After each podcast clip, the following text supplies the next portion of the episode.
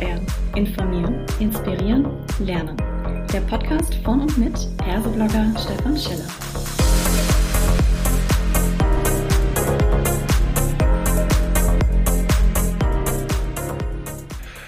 Hallo und herzlich willkommen zu einer weiteren Podcast-Folge von Klartext HR. Heute habe ich mir den Christoph May mit ins Mikrofon geholt und wir sprechen über das spannende Thema Männerlimit statt Frauenquote. Gleichberechtigung neu gedacht. Hi Christoph, schön, dass du da bist. Magst du kurz ein paar Worte zu dir sagen? Hi Stefan, schön, dass ich da sein darf. Ähm, ja, ich bin Christoph May und ich bin kritischer Männerforscher äh, und habe 2016 mit äh, meiner Co-Founderin Stefanie May das Institut für kritische Männlichkeitsforschung gegründet oder im Englischen auch Detox Masculinity Institute. Und ja, so viel zu meiner Person. Das klingt erstmal extrem spannend. Was kann man sich denn da genau darunter vorstellen? Was ist denn Ziel eures Instituts? Wir, das hat sich ergeben über die letzten Jahre, dass wir in unseren Vorträgen und Seminaren vor allem so drei verschiedene Ansätze ähm, haben, um Männlichkeiten in den Blick zu nehmen. Einmal sind das Männerbünde, dazu werden wir oft angefragt, also da verhandeln wir mit den Teilnehmerinnen männliche Machtkulturen, männliche Gewalt, Missbrauchskulturen und so weiter. Mhm. Und da steht dann im Zentrum die Frage, wie können wir als Männer, männlich gelesene Personen, männliche Monokulturen erkennen? Wie können wir die aufbrechen? Bei Männerfantasien arbeiten wir vor allem mit Schauspielschulen, Theaterakademien und so weiter zusammen. Da geht es um männliche Repräsentationsmacht, also nicht diese strukturelle Ebene, strukturelle Gewalt, sondern äh, Männerbilder, männlich dominierte Erzählungen und so weiter, Literatur, Serien, Film, Musik. Und da lautet die Frage, wie wir als Männer unser Medienkonsum umstellen können, von nicht von von männlich auf nicht männlich, auf diverse Perspektiven, auf äh, Perspektiven von Frauen, inter, trans, non-binary Personen. Und bei kritischer Männlichkeit wird es dann oft, oft ganz praktisch auch. Ähm, da diskutieren wir über die persönliche Lebensrealität äh, von, von Männern, Mitmännern, also Job, Familie, Freunde, Sport und so weiter. Und ja, da geht es um die Frage, wie wir, was wir als Männer tun können, um uns 24-7 selbstkritisch und feministisch zu verhalten. Mhm. Äh, Detox bedeutet ja letztendlich, dass Männlichkeit toxisch, toxisch ist. Würdest du das in dieser Allgemeinheit stehen lassen oder würdest du sagen, nee, äh, generell so nicht, aber in dem Großteil schon? Wo setzt du da auf? Klar, toxische Männlichkeit ist äh, gleichbedeutend mit Patriarchat, also ähm, bedeutet aber, dass die Strukturen, in denen wir aufwachsen, toxisch sind, bedeutet, dass die Umgebung, das, was wir konsumieren, toxisch ist, äh, bedeutet jetzt nicht, dass der einzelne Mann da beleidigt sein muss, weil er als toxisch bezeichnen muss, sondern es sind die mhm. Verhaltensweisen, die wir reproduzieren. Das ist das Toxische. Und die wir in unsere Beziehung bringen, die wir in unseren Arbeitsalltag bringen, die wir unbewusst und dieser ganze, dieser ganze enorme Abwehrkatal äh, Abwehrstrategiekatalog, den sich die Männer in 4000, 6000 Jahren Patriarchat ausgedacht haben und äh, unbewusst, bewusst schleppen wir den in unsere Beziehungen, unsere Arbeitsumfelder und ähm, den haben die meisten Männer ja gar nicht auf dem Schirm. Und mhm. ja. Das ist ja ein hochgradig äh, relevantes Thema. Äh, einerseits in der Gesellschaft an sich, aber auch im Berufsleben. Und es ist vermutlich auch der Bezug, du bist als Speaker bei der Age Rocks im November in Köln äh, zu sehen und zu hören. Du trittst da auf mit dem Thema Frauenquote oder Männerlimit, Gleichberechtigung neu gedacht, so ein bisschen wie unser Titel hier auch. Magst du mal ein paar Einblicke geben, was sind denn die Thesen, mit denen du da äh, antreten wirst?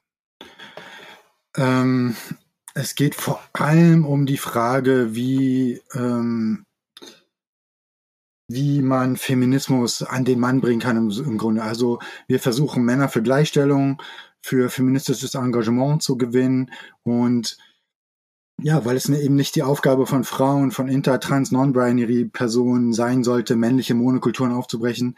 Mhm. In dem Vortrag mache ich klar, dass es unsere Aufgabe ist, dass wir das Problem sind. Also, was ich machen werde, ist, dass äh, männliche Monokulturen einfach durchziehen und zeigen, mhm. dass wir, weil die meisten Männer gehen davon aus, dass wir längst in einer gleichberechtigten Gesellschaft leben, aber ich mach dem, muss den Männern immer wieder erstmal klar machen, nein, mhm. äh, das wird noch 240 Jahre dauern, das werden wir hier eigentlich mehr miterleben. Mhm. Ähm, mhm. Und also erstmal durchzählen, dann den Männeranteil benennen, den Männeranteil als Problem benennen, statt einer Frauenquote Männerlimits fordern und so weiter. Also immer auch dieses Wording umdrehen und ja, und weil mein Forschungsschwerpunkt auf Männerbildern liegt, männlich dominierten Erzählungen, Serien, Filmen und so weiter, ähm, werde ich darüber auch sprechen. Und ähm, und am Ende auch darüber, was Männer konkret tun können, um diese unbewussten und bewussten Abwehrstrategien, um da erstmal die Awareness zu, zu steigern und ähm, ähm, um da aus, ja, um, um das einfach umzustellen. Um, und äh, natürlich will, will ich den Männern auch Lust machen auf diese neuen Perspektiven, auf nicht männliche Perspektiven von Frauen hinter trans neunbeinigen Personen. Also darum geht's mir auch, dass, dass ich zeigen will, hey, wir sind alle unterfordert von den immer gleichen Geschichten, von den immer gleichen Gewalt und Monokultur, Stories und so weiter, die sich dauernd im Kreis drehen seit äh, 50, 60 Jahren und ähm, und äh, die neuen Geschichten, die progressiven Geschichten, die die Zukunft, die die wird nicht von Männern geschrieben. Mhm. Ich sehe schon, du setzt natürlich da in erster Linie erstmal auf Bewusstmachung, wahrscheinlich aufzeigen dieser Strukturen, zeigen, wie ist die Realität heute und rückst vielleicht damit auch erstmal so ein vorhandenes Bild auf sich selbst als Mann gerade. Wie, wie äh, sind denn im Regelfall so die Reaktionen, die dir begegnen? Weil wenn man schon, sage ich mal, so ein Entree hat und sagt, okay, wir haben da gesellschaftlich ein großes Problem, das ist eigentlich Jahrtausende alt. Ich weiß, du holst da auch sehr weit aus, hast auch äh, in Richtung Bibelgeschichte und so weiter aufgesetzt und kannst es sehr schön äh, darstellen. Wie begegnet man dir als Mann, als männlicher Zuhörer in diesem Umfeld? Oh, ich mache eigentlich gut viel positive Erfahrungen. Wenn die erstmal in den Seminaren sind, dann, mhm. dann sind die auch, dann bringen die auch eine Grundbereitschaft mit, miteinander zu reden. Und ähm, ich setze von Anfang an das Setting darauf, dass mh, hm, durch meine Input-Vorträge, dann mache ich am, äh, sage ich im Anschluss, hey, ich will, ich gehe so schnell wie möglich in Diskussion mit den äh, Teilnehmenden.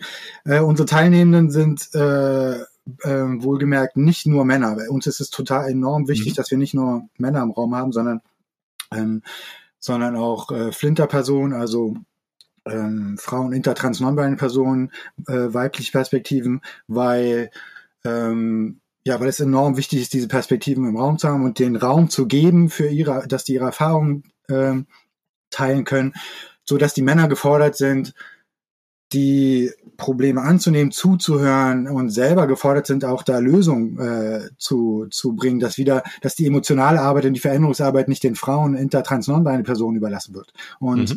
Ähm, das gelingt ganz gut, indem ich äh, den Männern klar mache, hey, wir reden heute nur über kritische Männlichkeit, wir reden, äh, wir reden nicht über Frauen und der trans Personen. So vermeidet man diese ganzen Abwehrreaktionen wie aber ja. die Frauen, aber die anderen, dieses ja. ganze Entgleisen hin zu anderen Themen, ganz subtil, was oft nicht leicht zu erkennen ist.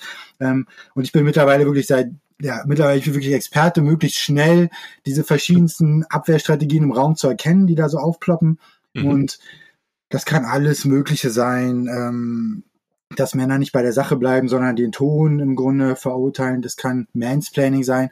Es ist immer sinnvoll, die Redezeit zu begrenzen. Äh, alle alle nicht-männlichen Personen im Raum dürfen so lange sprechen, wie sie wollen, und die Männer kriegen nur anderthalb Minuten. Das ist eine interessante Machtumkehr dann im Raum. Mhm. Ähm, oder auch abwechselnd zu reden. Ne? Also das einfach, ähm, dass man darauf achtet, dass äh, Flinter-Personen und männliche Personen im Raum abwechselnd sprechen und den gleichen Gesprächsanteil haben. Das, das verändert viel in der Dynamik in so Gesprächen, ja.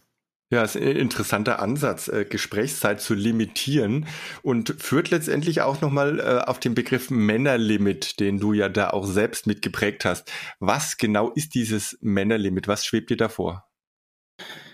Hm, naja, dass, äh, dass wir die Erfahrung machen, dass wir, wir arbeiten vor allem mit Gleichstellungsbeauftragten zusammen und wir machen die Erfahrung, dass die, genau, die, die, die sind froh, dass das, dass ihm, wir reden mit denen meistens darüber, wie kriegen wir die Männer überhaupt in die Seminare und die machen natürlich auch die Erfahrung, dass wenn die äh, auf ihre Flyer oder für ihre Veranstaltung ähm, Termini wie Feminismus oder Gleichstellung draufschreiben, dann kommen die Männer mhm. einfach nicht, weil ich fühlen sich gar nicht angesprochen. Die denken, das ist ein, denken, das ist ein Frauenproblem. Und äh, alle, die, die, alle Gleichstellungsberechtigten, mit denen ich bisher zu tun hatte, berichten durch die Bank, äh, dass Männer gar nicht in ihre Büros kommen, sich gar nicht an der an der Gleichstellungsarbeit und Diversity-Arbeit im Unternehmen äh, beteiligen. Ähm, mhm. Und Deshalb ist es sinnvoll, das Wording zu ändern und also nicht von Frauenquote zu sprechen, sondern vom Männerlimit. Dann fühlen sich die Männer herausgefordert und, und so. Dann fühlen sich überhaupt erstmal angesprochen. Also das ist das Ziel von dem, von diesem Begriff.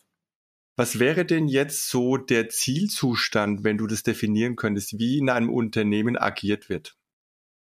Ja, dass äh, Männer sich überhaupt für Gleichstellungsarbeit engagieren, ne? dass, dass wir zu, zukünftig in Unternehmen mit Unternehmen zu tun haben, die ja in den gerade in den oberen Hierarchien keine männlichen Monokulturen haben, die Macht abgeben, die ihre Privilegien abgeben.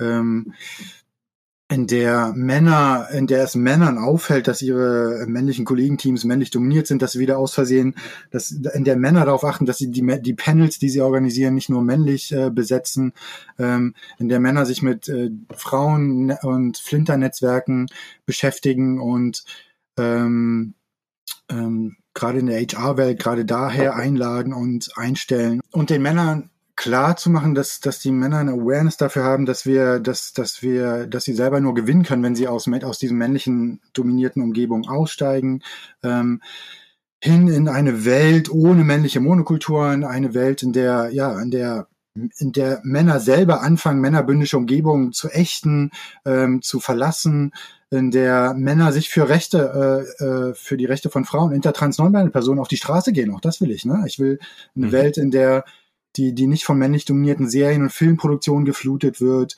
ähm, die ja, was, was ist mit der enormen Fantasielosigkeit von Männerfantasien in Literatur, in Musik, Kultur und so weiter? Das muss ein Ende haben. Ich, ich wäre gerne in einer Welt sozialisiert worden, in der im Fußballstadion gemischte Mannschaften spielen. Diverse okay. Geschlechter, diverse Ethnien, diverse Altersstufen miteinander. Aber ja, das werden wir wohl nicht mehr miterleben, aber ähm, ähm, wir versuchen vor allem genau auch mit der HR zusammenzuarbeiten und möglichst ähm, viele Männer mit ja mit niedrigschwelligen Einstiegsvorträgen erstmal zu erreichen mhm. und dann ähm, auch erstmal die Awareness zu reisen, weil, weil, ich, weil ich bekomme auch immer das Feedback gerade von so Führungskräften, ja, gib uns, wir haben jetzt genug geredet, gib uns mal zehn Punkte, äh, gib uns jetzt noch mal die zehn Punkte, was können wir jetzt abarbeiten, was können wir jetzt tun? Ja, dann muss ich erstmal sagen, nein, am besten ihr tut jetzt erstmal gar nichts, weil mhm. dann macht ihr nur noch mehr kaputt, wenn ihr, wenn ihr vorher euch euer Bewusstsein nicht angepasst habt und euch mit den verschiedensten Abwehrstrategien auseinandergesetzt habt, die ihr da unbewusst wieder mit reintragen werdet.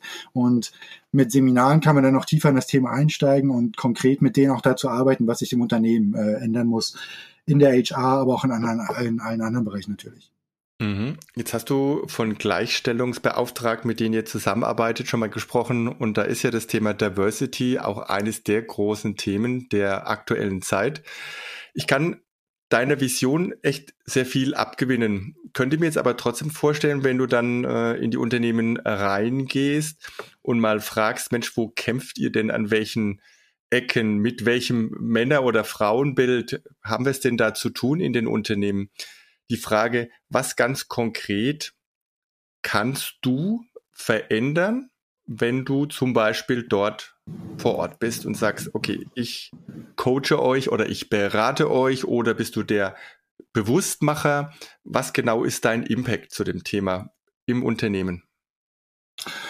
Naja, zum Beispiel, wenn es um, um, um diesen ganzen Ausbildungsbereich geht, wie es auch jetzt bei der Messe, bei der HR-Messe sein wird, dann ähm, haben die meisten Unternehmen da damit zu kämpfen mit einem ganz mit einem krassen, oder die beklagen allesamt so einen Fachkräftemangel. Ne? Und mhm.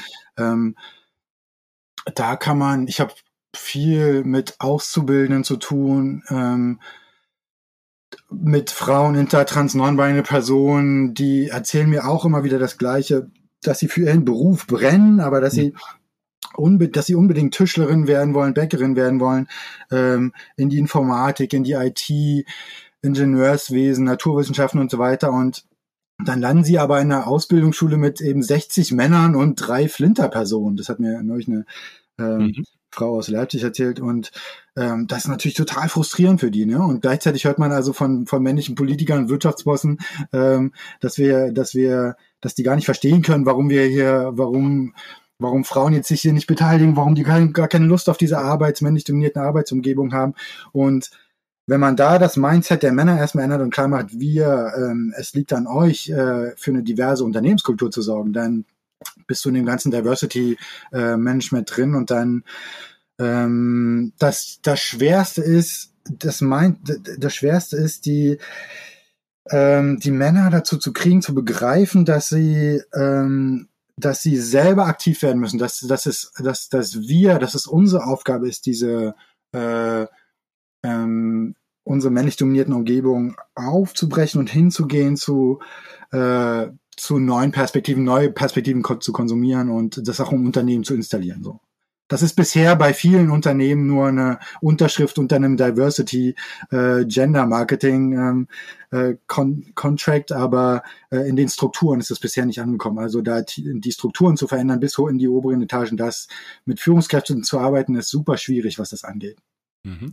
Da hast du jetzt eigentlich einen wunderbaren äh, Appell geliefert, den möchte ich gerne so im Raum stehen lassen. Wie ist denn das Einfachste, wenn man mit dir Kontakt aufnehmen möchte? Was sollte man tun?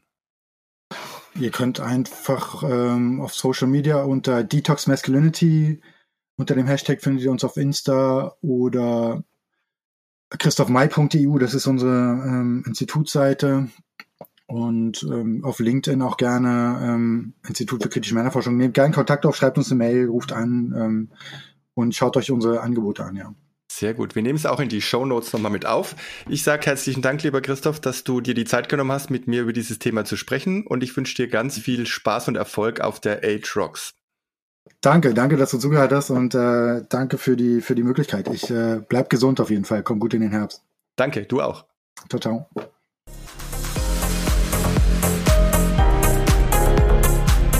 Das war eine weitere Folge Klartext HR. Informieren, inspirieren, lernen. Der Podcast von mit Perseblogger Stefan Scheller.